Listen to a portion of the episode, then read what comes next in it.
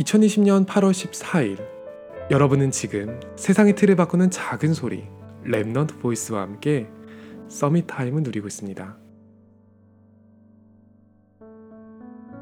1970년 노벨 경제학상 수상자인 폴 새뮤얼슨은 노벨상 수상 연설에서 이런 말을 남겼습니다.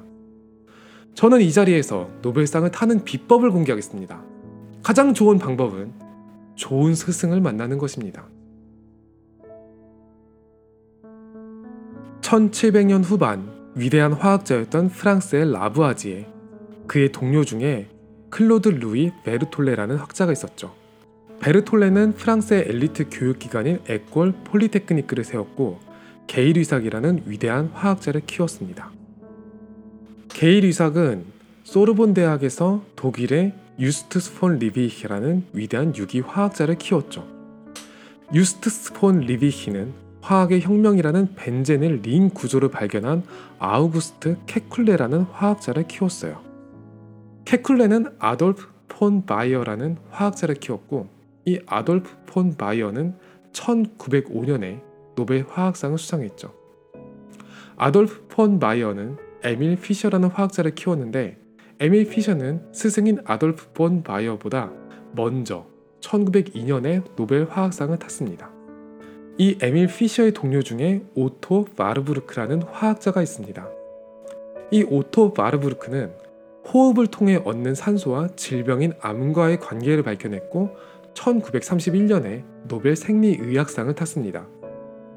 이 오토 바르부르크의 제자들 중에서 헝가리의 센트 조르제 얼베르트는 1937년에 노벨 생리의학상을 탔고 영국의 한스 아돌프 크렙스는 1953년에 노벨 생리의학상을 탔고 스웨덴의 후고 테오렐은 1955년에 노벨 생리의학상을 탔고 미국의 조지 월드는 1967년에 노벨 생리의학상을 탔죠.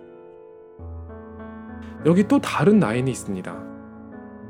1909년에 노벨 화학상을 탄 빌헬름 오스트발트의 제자인 발터 네른스트는 1920년에 노벨 물리학상을 탔고 발터 네른스트의 제자인 로버트 밀리컨은 1923년에 노벨 물리학상을 탔고 로버트 밀리컨이 칼텍에서 가르친 칼 앤더슨은 1936년에 노벨 물리학상을 탔고 칼 앤더슨이 가르친 도널드 글레이저는 1960년에 노벨 물리학상을 탔죠. 더 무시무시한 사제관계도 있어요. 1904년에 노벨 물리학상을 수상한 레일리의 제자는 1906년에 노벨 물리학상을 수상한 J.J. 톰슨이죠. 1908년 노벨 물리학상 수상자 러더퍼드, 1917년 노벨 물리학상 수상자 바클라, 1922년 노벨 물리학상 수상자 보어와 노벨 화학상 수상자인 애스턴, 1937년 노벨 물리학상 수상자인 데이비슨과 G.P. 톰슨, 1947년 노벨 물리학상 수상자인 애플턴과 1954년 노벨 물리학상 수상자인 보른은 모두 이 J.J. 톰슨의 제자들입니다. 이 중 데이비슨의 또 다른 스승인 리처드스는 1928년에 노벨 물리학상을 수상했죠.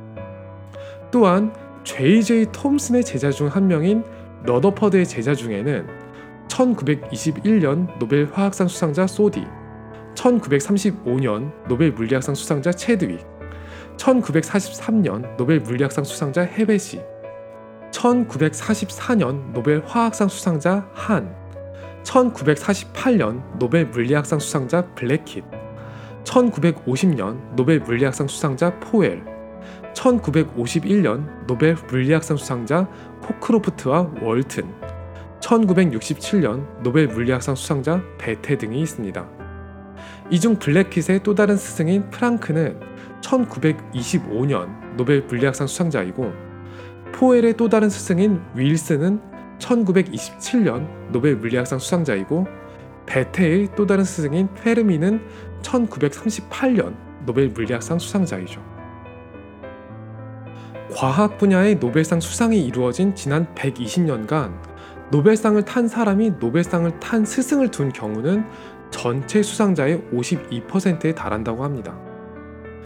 학자들은 이 사실을 너무도 잘 알기 때문에 이스라엘의 테크니온에서는 노벨상 수상 경력이 있는 유대인 교수들을 추빙해서 제자를 키우고 있죠.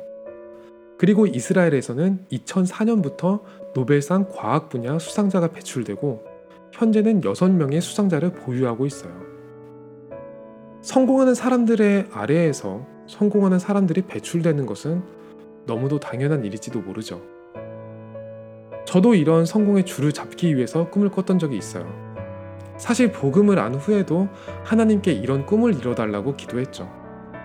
하지만 하나님이 이런 것을 제게 알게 하신 이유가 단순히 그런 성공의 줄을 잡으라고 한 것은 아니었어요. 노벨상 수상자들에게는 노벨상 수상자의 계보가 있어요. 우리들에게는 복음의 계보가 있을까요? 저는 요즘 Remnant Voice Universe의 세계관이 확장되는 걸 느끼거든요. 예전 같으면 제가 함께하지 못했던 remnant들과 함께할 수 있고 이들과 함께 복음의 문화를 만드는 것을 느껴요. 그런데 제가 찾는 사람들은 말을 잘하거나 뭔가 대단히 뛰어난 사람들이 아니거든요. 물론 뛰어난 사람도 좋아요.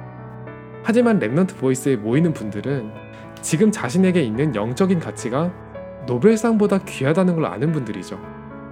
솔직히 조금 설레요.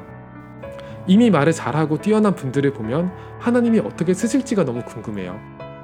수줍고 말도 잘 못하겠다는 분들을 보면 하나님이 어떤 식으로 문을 열어가실지가 또 궁금해요.